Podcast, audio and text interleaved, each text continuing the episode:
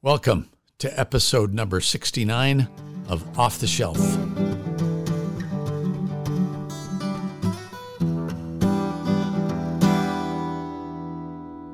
Thank you for joining us on the Off the Shelf podcast. This is part three of the discussion that I had with message pastor Jesse Smith regarding the status of William Branham as a prophet. Specifically, in this portion of our discussion, we deal with the following questions How do we respond to William Branham's failed visions given the clear requirements of Deuteronomy 18 20 to 22? How is this affected by cognitive bias? Is the baptism of the Holy Spirit a separate work of grace, like salvation? Do you have to accept the message of William Branham to be born again?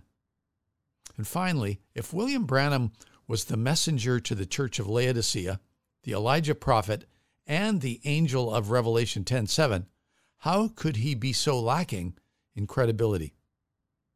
Jay Cox and Tim Kraus are the moderators of our discussion. Rod, the floor is yours for a second question. Someone once said that an extraordinary claim requires extraordinary proof. In terms of the claims relating to William Branham, and, this is the question we're addressing, was G- William Branham the messenger to the Church of Laodicea, the Elijah prophet, the angel of Revelation 10:7? If that's the case, then the evidence should be clearly and undeniably demonstrate this. This requirement is appropriate given the statements in Luke 1, 1 to 4 and Acts 1, 1 to 3. We also read in 1 Samuel 3, 19 to 20, as Samuel grew up, the Lord was with him. Everything Samuel said proved to be reliable, and all Israel, from Dan in the north to Beersheba in the south, knew that Samuel was confirmed as a prophet of the Lord. So, from my view, the weight of doubt on William Branham's prophetic ministry is overwhelming.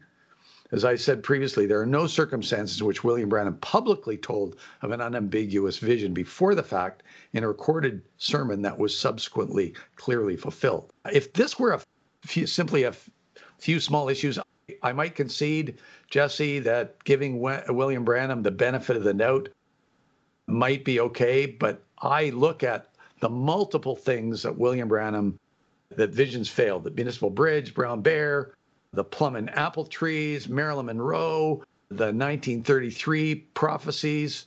William Branham said he had tens of thousands of visions which were never wrong. However, we have no record of a single vision that foretold of a specific event before the fact, which was later clearly fulfilled. What do we do with the examples of visions he foretold which do not come to pass, given the clear requirements of Deuteronomy 18 20 to 22? All righty. And Pastor Jesse, you have five minutes. Okay. First of all, I believe Brother Branham does have evidence to clearly demonstrate Revelation 10 7. He finished the mysteries of God. Um, there are 12 doctrines Paul and John and others list as mysteries. They're specifically called mysteries. And Brother Branham preaches six of them with Thus saith the Lord. And that's what my next book is on right now. I have over 300,000 words Hopefully, I finish it by the end of this year. But Brother Branham's ministry did fulfill Revelation 10 7. Now, in regards to 1 Samuel 3, the Bible said the Lord let none of his words fall to the ground. I believe that's true. But Romans 3 9 through 14 says everyone falls short of the glory of God. Everyone has at least sometimes sinned with their words. They've said the wrong thing. So Samuel obviously would have sinned with some word, so I, I take that scripture as meaning when Samuel spoke, Thus saith the Lord, it was reliable, it came to pass. Remember, the Bible said Abraham's called a prophet, but yet he lied. So do we automatically uh, say Abraham had credibility issues? I think we have to remember that he was a man and he made mistakes. We all make mistakes with our words, but he was still a prophet. Abra- speaking of Abraham, Genesis 20, verse 7, God calls him a prophet, but he lied multiple times about Sarah being his uh, wife. He was still credible, but he's just fallible at times as a human. But as, as we know, a real prophet can't make a mistake with "Thus saith the Lord." Now, here's why I give Brother Branham the benefit of the doubt. He literally, his preaching, pointing me to the Bible, literally transformed my life. He lived a humble, faithful life. He was not a prosperity preacher. He lived true to his first wife. And after she died, the second wife, He pointed me to the word, the absolute. But I think the vision of Florence Shakarian, I think that counts because it was told beforehand. And I know Brother Rod, uh, we'll get to it eventually. I know it's not hard to predict, but I think why it was significant around Brother Branham's day was because Brother Branham said there was numerous people around the Shakarian family that were prophesying she was going to be healed. And that's why Brother Branham delivered that vision because he said it was a vision. I saw it on your website. You had the quote and everything like that. But it, he said it was a vision and she was going to pass. And I know he left himself an out. He talked about that too. But that is scriptural. God sometimes does give people an extended uh, period to live. Like we know that with Hezekiah. We know that's scriptural. That does sometimes happen. Now, the other vision was the preview of the bride. And here's why, Brother Rod, I really believe this is in the process of coming to pass. My mother was born and raised in the Assemblies of God denomination. All the women had long hair. They didn't wear makeup. They didn't do rock and roll. But in her lifetime, she has seen those same characteristics in Brother Branham's vision. The women cut their hair. They started wearing makeup. Preachers started smoking and women undress themselves. And now my mother, she's still in that denomination. Bless her heart. I love her and I'm not condemning her or anything. I'm just I'm pointing out that I believe they're those people are in sin by doing those things. And now she's gone to their denominational youth conferences and they play rock and roll and they play hip hop and they dance to these worldly things. And to me, it's clear that vision Brother Branham had is clearly coming to pass. And now, what do we do with all the examples? Now, we could spend probably 30 minutes on each of those examples you gave. Jay, how much time do I got? I was actually about to say uh, one minute. Okay. And this is what I have to do. It's boiled down to this, Brother Rod. Visions are either conditional or unconditional. And I know that you maybe heard me say that on the when I talked with Jay earlier on my April interview, but that's the way I have to look at every single vision, Brother Rod, and ask the Lord to help me understand is, is this conditional or unconditional? Because the Bible's full, or not full, but I say the Bible does give examples where promises of God are conditional, like King Saul. The Bible said the Lord would have gave him the kingdom forever, but he disobeyed. So that was a conditional promise. And a vision is just the word of God. It's just another form of God's word. Joshua's generation did not inherit the coast in that first generation. Yet it was thus saith the Lord. They could have, but it was a conditional promise. And so that's what I have to do. I have to look at every, and then God can use other people to fulfill visions. Like with Elijah, God told Elijah he'd anoint three people. He only did one, and God used other people to fulfill it. And sometimes prophets doubt their visions, like John the Baptist. He had of Jesus, the dove coming down on Jesus, but Jesus was gracious to him. Thank you. Absolutely. Uh, Brother Rod, you have a about F- Florence Shakarian. Wow. Prophecy of someone that the doctors have said have terminal, inoperable cancer that she would die. Yeah, there's people on the other side saying she wouldn't die, but uh, that that doesn't mean William Branham. And then he gave himself an out. So you can read it on our website. Here's the point for Moses, even in disobedience, God backed up the words of Moses. He struck the rock and water came out, even though God had commanded him to speak to the rock. But God didn't do that for William Branham. God did not back up the words of William Branham like he did with Moses. God did not back up the words of William Branham like he did with Samuel. There's nothing in William Branham's ministry that was even close to being like Moses or like Samuel or like Paul for me, if the penalties of Deuteronomy 2022 could be ignored on the basis of a prophet's disobedience, that they were somehow conditional, it could never be implied. Prophet would always just say, I disobeyed God, therefore you can't kill me. And it makes no sense. On the basis of what you're saying, how could Deuteronomy 18, 20 to 22 ever apply to a prophet that a division that failed? Why wouldn't you give everyone the benefit of the doubt? Okay, do I have what? Was that your time? Yep. Okay. All right. Pastor Smith, you have three minutes. Okay. God did honor Brother Branham like he did Moses. It's at the beginning of Brother Branham's ministry. There's a quote. If you look up Brother Rod, he says, in the shoes, he said, I was in Balaam's shoes. There was a time in Brother Branham's ministry when he said, Bring me the hardest cases and I'll do those first. And the angel of the Lord let him know that was not right later. He, the angel of the Lord let him go for months. And according to this testimony, many of those people were healed. So to me, God did honor Brother Branham's gifts because those are his gifts. His gifts were to pray for the sick, right? Get the people to believe that Jesus Christ is the healer. So I do believe that God did honor Brother Bram like he did Moses.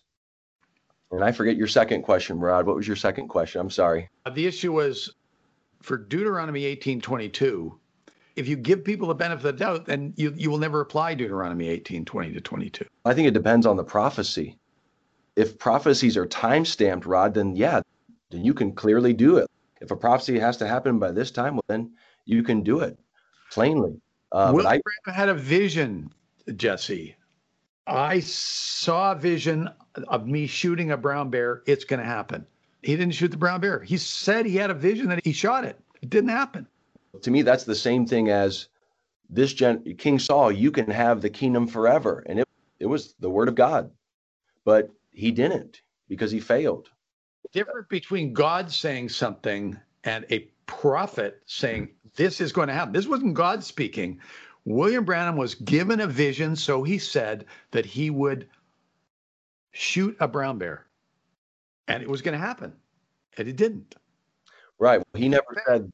He never. Here's what I would say. He never said, "Thus saith the Lord, I'm going to shoot it." So he just said, "Thus saith the Lord, it will be," and that's He's, what he had a vision. He had a vision, Jesse. He told us what the vision was. That, Rod, that's what I'm saying. The vision is just like the word. It's a potential result if it's obeyed. Then any single prophet could say, "Oh, I disobeyed. You can't kill me." Deuteronomy 18, 20 to 22 doesn't apply because I disobeyed.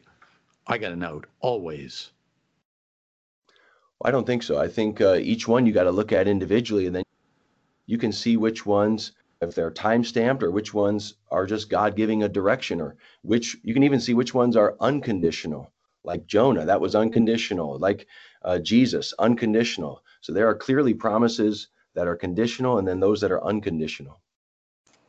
So I'm gonna I'm gonna interject here, and I'm again I know that I'm not supposed to be the participant here, but I think what it comes down to is this: what I hear Pastor Smith saying is that there are certain instances where what a prophet says is conditional, and we're in the position that we have to judge whether or not that prophecy was conditional or not. Pastor Smith, is that does that sound like that kind of sums that up?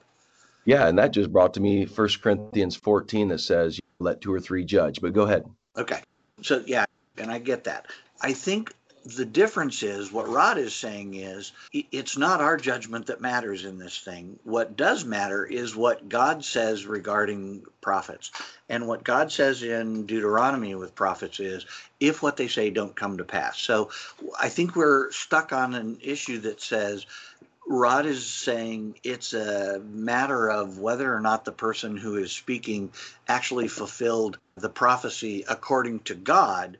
And I think what you're saying is we have to be the judge, or we're going to be the judge as to whether or not what somebody prophesied actually came to pass, or whether or not that prophecy was conditional. So I think the difference is God judges or people judge as to whether or not it's a conditional prophecy. And I and so I just I'll back out again, but I think that's a distinction in what I hear you saying.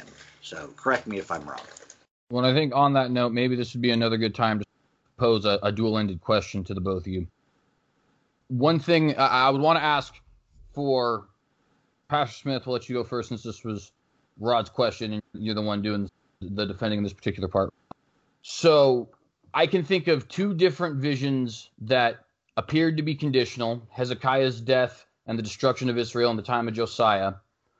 Both did end up coming to pass, though they were just pushed off to a later date. In the case of Hezekiah, it was 15 years. In the case of Josiah, Jeremiah prophesying the destruction of Israel, it was for Josiah's entire life, which ended up being 31 years, which does seem to be not quite the same thing. Like it, it did come to pass at some point, just not in the time frame that was initially laid out. So my question to you would be, why is it that these instances seem to completely not come to pass rather than just pushed off to a later time or accomplished in another way?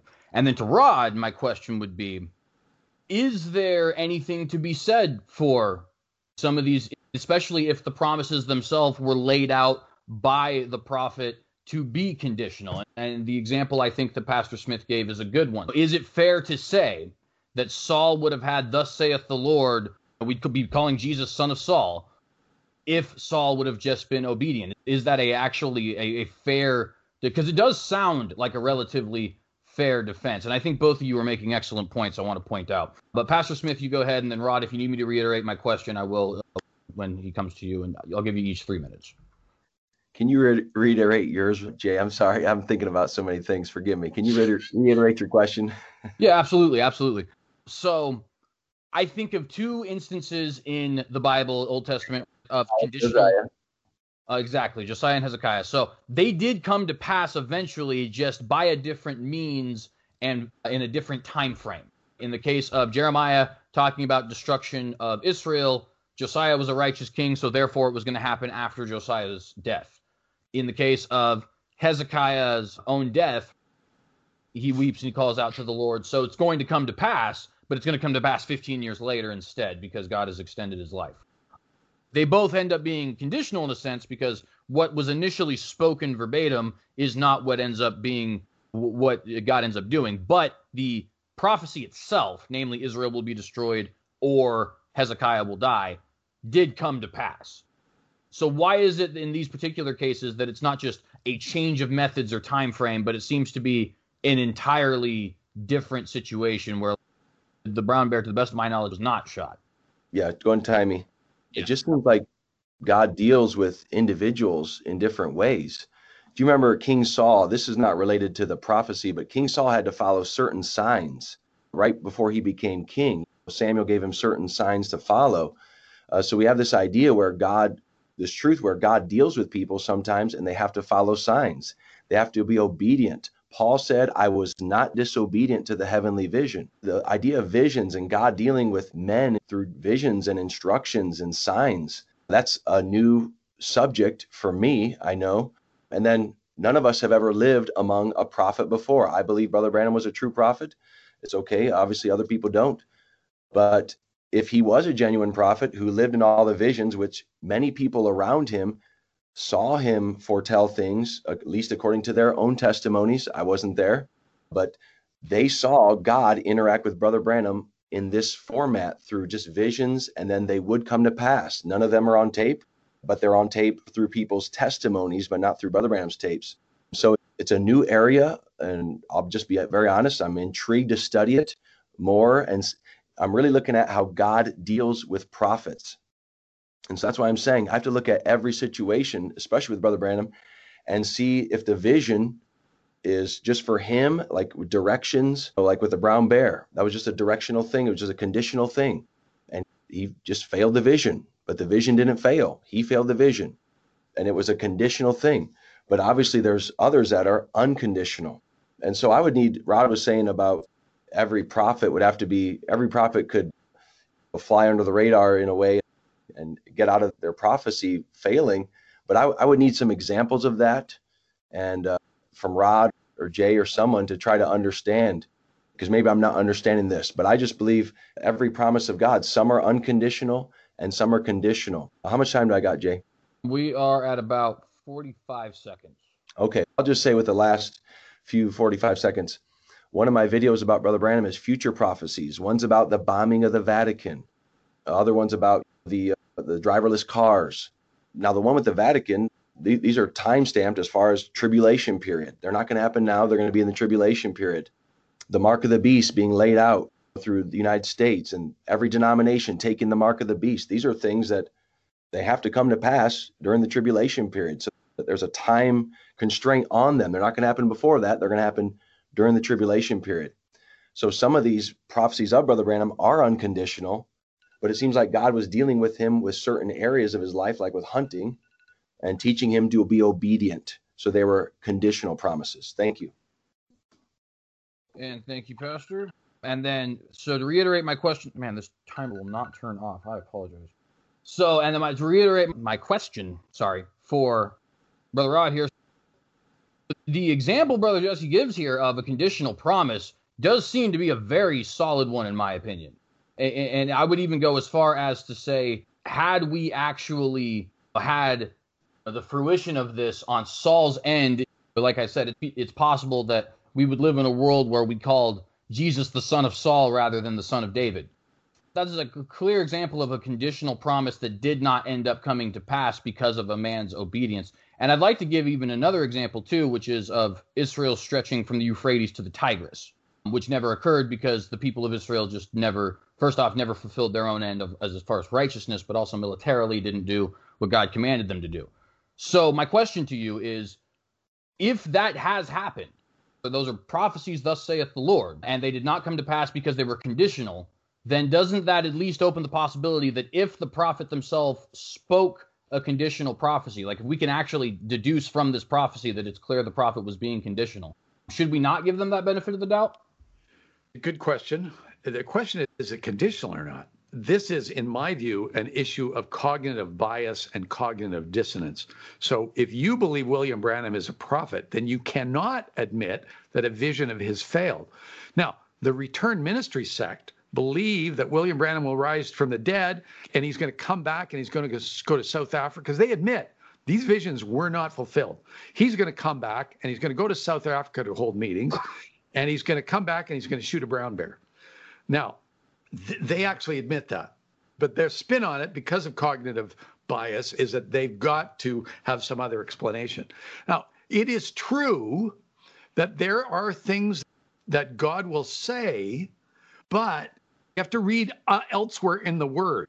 The prophet Jeremiah said this the instant, this is God speaking, he says, the instant I speak concerning a nation, and concerning a kingdom to pluck up or pull down to destroy it, if that nation again whom I have spoken turns from its evil, I will relent of the disaster that I thought to bring upon it. And that's in Jeremiah 18. And the reverse is true too. That if he says he's going to bless the nation and then they go and do something wrong, then God will negate that. The issue with the brown bear is it wasn't conditional. For example, I'm going into the backcountry, William Branham said in June 1962, that you might know when I come back next year, I'm going to get a brown bear that's almost twice that size, if it's right or not. I seen it. God's perfect and never fails. You find out if it's right or not.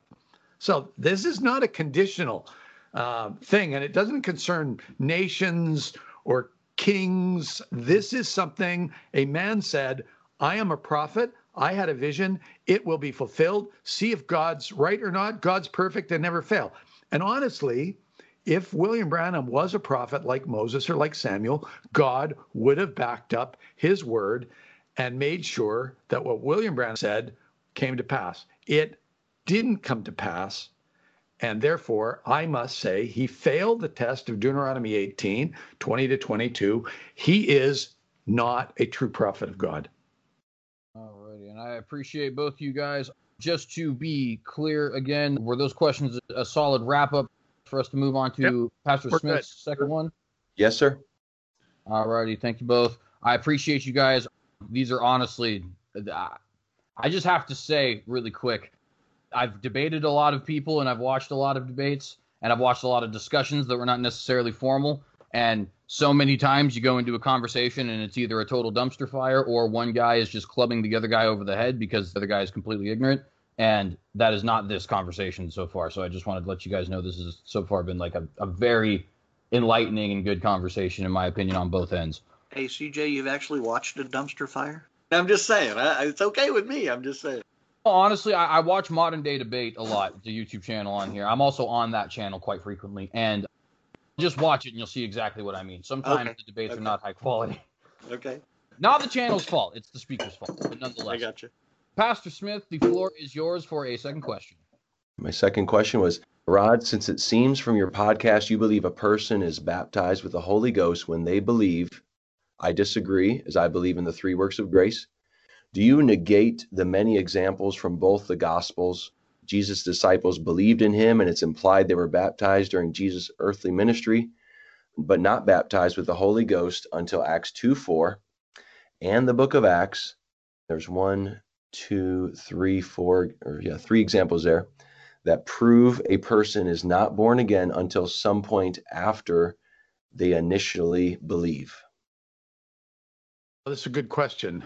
I understand William Branham taught there were three works of grace, and therefore there have to be three kinds of Christians depending on how many works of grace that person has gone through. The Bible doesn't support this. There are not three different classes of Christians. You can't find three classes of believers in Scripture. There are two types of people in this world those that are followers of the way and those that aren't. William Branham simply bore the teaching of the Wesleyan Pentecostal Church, who also espoused three works of grace and did it before William Branham grabbed that one, and taught that baptism of the Spirit is a distinct act separate from becoming a Christian.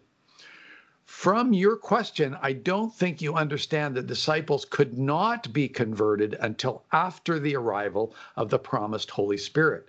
Jesus told Peter before the resurrection, when you are converted, in Luke 22 32, when you are converted, strengthen the brethren. Peter was not converted until the day of Pentecost. And we see Peter tell those gathered in the temple in Acts 3:16 to repent and be converted. As you stated in your question, you're implying things from scripture, but implication cannot override explicit teaching.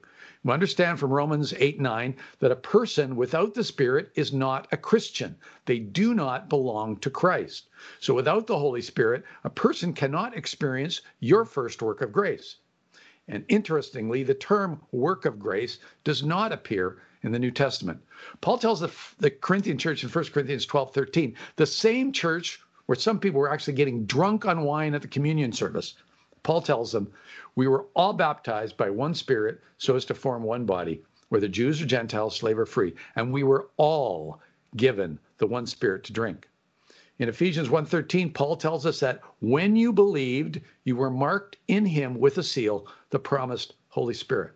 In Galatians 3:2, Paul asked the church the question, did you receive the Spirit by the works of the law or by believing what you heard?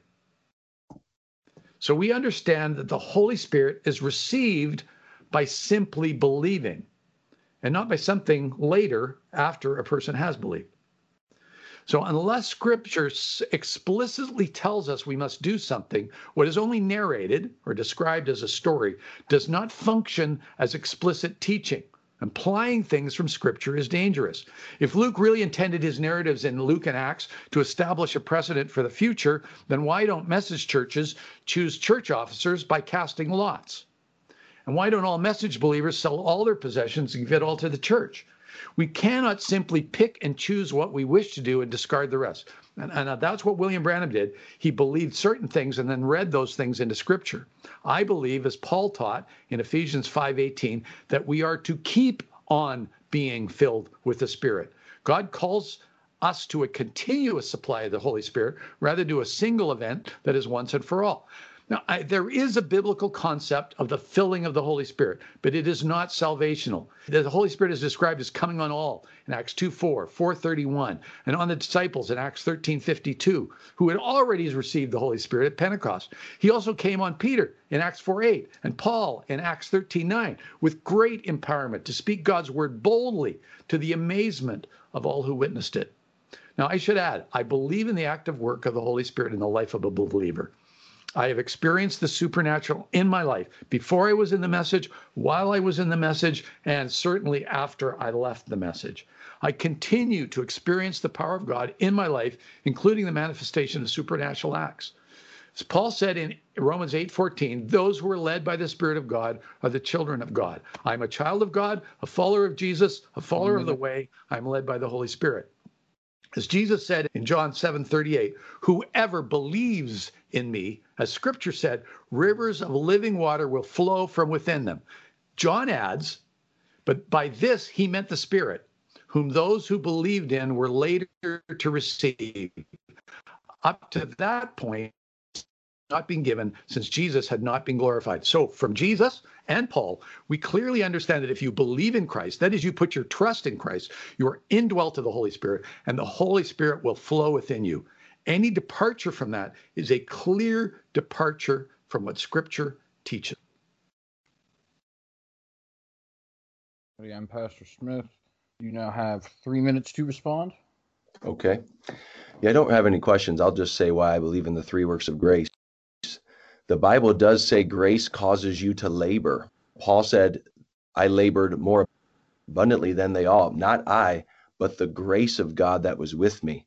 So God's grace causes us to labor, and it's God's grace that works with us to labor in justification, sanctification, and the baptism of the Holy Ghost. Hebrews 4 states that as well. He said, labor to enter into this rest.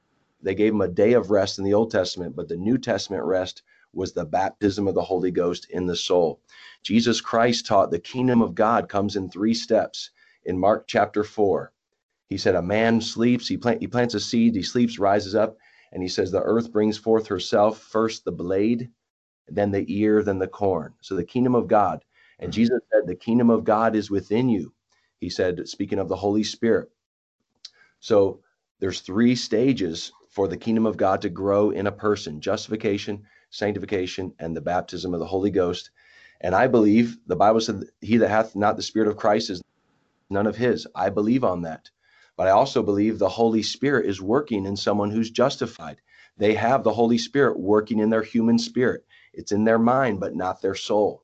So I believe a person that's justified, now for my sake, in a denomination, someone who would reject the message, I believe they can be genuinely justified. The Holy Spirit's dealing with them in their human spirit. They've repented their sins, and God is trying to lead them into sanctification, that second stage of the corn growing up. But it's up to them. They're either going to accept more, they're going to grow more by the power of, the, of God, working out, cleansing them out, or they're not going to do it. Also, I want to say the baptism of the Holy Ghost comes after you believe. Acts 8 proves that. They were all Philip baptized them, but the whole they believed. The Bible said they believed, but they were not filled. One minute. The Bible, one minute. Okay, the Holy Ghost had not come on them, so John and Peter had to come down and pray for them to get the Holy Ghost. Same thing in Acts 10. Cornelius was fasting, praying, giving alms. The Holy Spirit was moving on him, but he wasn't born again until Peter came. And Acts 19, they believed in John's baptism. They were definitely justified. They were forgiven, but they couldn't get the Holy Ghost until Paul laid his hands on them. I'll just close by that. I think that's one of the biggest dangers is making a person born again as soon as they believe a justification because uh, they think that they've allowed all of God to work in their lives, but they haven't. They got to keep growing up, just as Jesus said. All right. Thank you. One comment on that. In 1964, William Branham began teaching that the evidence of the Holy Spirit was believing his message. He said this there's only one evidence of the Holy Spirit that I know of, and that is a genuine faith in the promised word of the hour. Believing in William Branham's message is not the evidence of the Holy Spirit. Those are the words of a cult leader.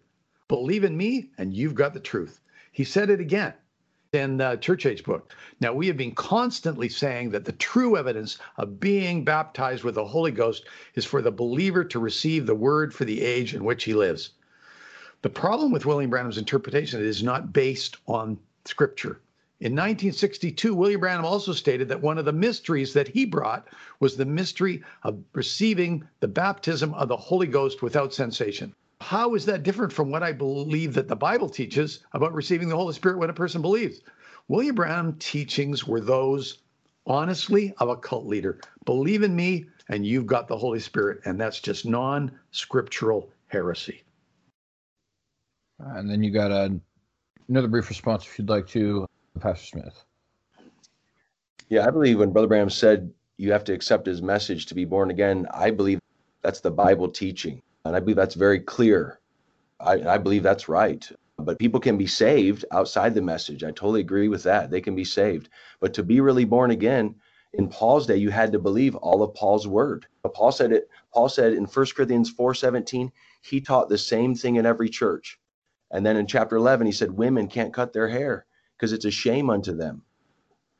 It's clear. If you're born again, you will obey all the word of God. Paul said he taught the whole counsel of God. I already mentioned that in Acts chapter 20. So I think it's clear through scripture that you have to obey the word of your hour. You have to obey the fullness of the word because that's what Brother Branham did. He pointed us back to the word of God, not his opinions, but just what was the word of God. And all those people who accept all of that are going to be born again. And that includes being baptized in the literal name of the Lord Jesus Christ um, and all the works for sanctification that God leads us to as we grow up into grace. As Paul said, we must examine ourselves to see whether we're in the faith, except we be reprobates. In 1 Corinthians 7, I believe that is. I could have the chapter wrong on that. But that's the evidence of a real believer. Jesus Christ said the evidence. Brother Branham just said it another way, but Jesus Christ really said the evidence. He said, when you have the Holy Ghost, it'll guide you into all truth. And Brother Branham actually used that in the church age book as he grew in his understanding of that is the evidence. You believe all of the truth, all of God's word, and you live all of God's word that's revealed for your day. And then it was Pastor Smith's question. So, Mr. Bergen, you will have uh, last word on that, and then we'll move on to your third question. I want to make sure that the person who is being asked the question gets the last word when we talk about each question. So, if I don't do that, please feel free to to call me on that and, and demand your quick response. But nonetheless, uh, Brother, the floor is yours, and thank you, Brother Jesse, for the response there. Yeah, I, I just had something on the tip of my f- tongue, and now it's gone. From my perspective, th- this issue of baptism of the Holy Spirit, and there was something Jesse said that I was going to go into a little bit more detail, but it has gone now. I should have written it down. But if it comes back to me, I'll bring it up. I'm happy with leaving this where it is for the time being. All righty. And then you have your uh, third question for Pastor Smith. Question number three. So, Mark Twain uh, once said, If you tell the truth, you don't have to remember anything. William Branham admitted on one occasion that he was prone to exaggerating the number of people that attended his meetings. But at what point does exaggeration become so wild that it must be classified as lying? I understand, Jesse, for something you said earlier, that the Old Testament does contain examples of prophets who did at times fail morally. They, they lied or whatever. However, these were not recurring issues and were also under the Old Covenant. Leaders in the New Covenant, leaders in the church, are called to a higher standard, as Paul outlines in 1 Timothy 3 and Titus chapter 1. Now, here are a few examples of William Branham's lack of credibility. Virtually everything he said about the 1933 Ohio River experience has been proved to be false. William Branham stated he visited the graves of Muhammad, Buddha, and Confucius, but he didn't.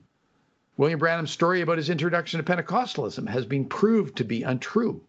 William Branham did not travel around the world seven times. William Branham said on several occasions that he'd been to the Vatican and saw the words vicarius filii Dei inscribed on the papal crown. But this is simply not factual. The problem with someone who repeatedly lies is that you never know when they are telling the truth. So everything they say becomes suspect. How could the messenger to the church of Laodicea, the Elijah prophet, and the angel of Revelation 10:7 be so lacking in credibility?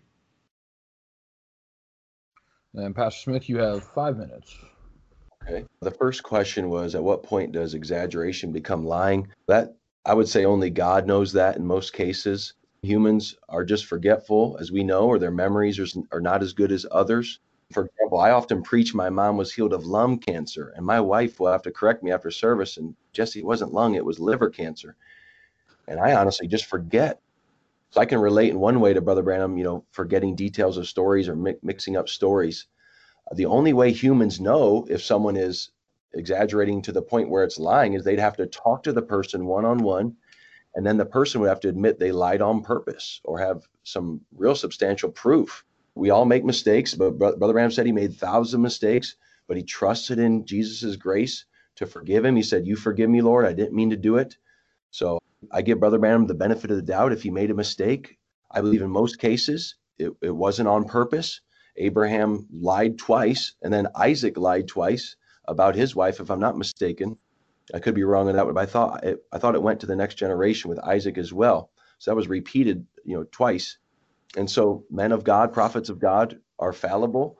In the New Testament, Peter in Galatians 2, he made a big mistake. He separated himself from Gentiles, and Paul had to come and rebuke him to his face. He was basically segregating. Peter was guilty of segregation, and he was a born again Christian, and he was a prophet. He foretold the day of the Lord in Second uh, Peter chapter three. He was a genuine prophet of God, but yet he, he made a mistake. He made a doctrinal mistake and then a mistake with the brethren. So New Testament prophets make mistakes in their lives as well. And so we have to understand that. And everybody has their own different battle that they're working with. Personally. Now, your second question was how could the messenger of the age be so lacking in credibility? First, I would say Brother Branham was extremely credible, pointing the people to the Word of God, especially divine healing, salvation, water baptism, and doctrine. I met Sister Florence Humes in 2010, who Brother Branham said, Go weigh yourself the next two Mondays, and you'll see you'll gain weight to be healed of tuberculosis. He was foretelling the future by vision, and she did. Now that's credible to me. If someone tells you you're going to get well, you're dying of tuberculosis, you're skinny, you're losing weight, and someone tells you to go weigh yourself twice, two Mondays in a row, that's credible. So that's why I look at Brother Branham. It depends. He's very credible with the Word of God uh, on major doctrines. We know he had a lot of minor doctrines he changed over the years, but on most major doctrines, he was pretty thorough. Tom Brown, I met him. He passed away a few years ago. He went to an interview with Brother Branham, and Brother Branham slid the answers across to him, across the table in an envelope before he even uh, started talking about it. So God had showed him the questions and gave them to Brother Branham beforehand. He slid them across the table. That's Tom Brown's testimony. In my own study, I've heard Brother Branham preach the word, and then I go and act upon it. I've cast out devils. God has stopped a woman's bleeding through me. He healed a kidney stone through my prayer. He healed arthritis through my prayer. Two barren wombs have brought forth babies through our prayers because I've listened to what Brother Branham said. He said, Take Jesus at his word, speak the word of God, speak as you're led by the Holy Spirit. I believe Brother Branham is extremely credible in most cases. Of course, there are, we know, changes, inconsistencies with stories. I just think it's impossible for you, Rod, and I say this in love, to say all those examples you listed are false because honestly, you were not an eyewitness of those things. And on tapes, there's voices at times saying, Yeah, I was a witness of 1933 down by the river. And you have people that say they were witnesses. When it really boils down to it, it's really, I honestly believe, it's just your opinion against Brother Branham's opinion. And it's really hard for any of us to prove which one it was. How can I prove Brother Branham? Okay, one minute. I'll just close this. I can't prove Brother Branham traveled the world seven times. I can't. I wasn't there. I don't take that as thus saith the Lord. To me, it, it doesn't matter. I, I, believe it was true. I'm going to give him the benefit of the doubt. But I'm going to look at the credibility of the scripture and the character of Christ that he had, the humble life of Christ that he did, his devotion to the word of God, the supernatural wonders and miracles in my life and in thousands of people's lives that followed his ministry. Thank you. That brings us to the end of part three of the debate. We will be releasing the remaining episodes over the next four weeks. As always, if you have any questions, please go to our website at offtheshelf.life. There is space for comments and questions at the bottom of each episode. Or you can send me an email at rod at offtheshelf.life. Please let us know if there are any issues or questions that you think we should address. Thank you very much for listening, and remember that God loves you and is not afraid of your questions. Have a great week.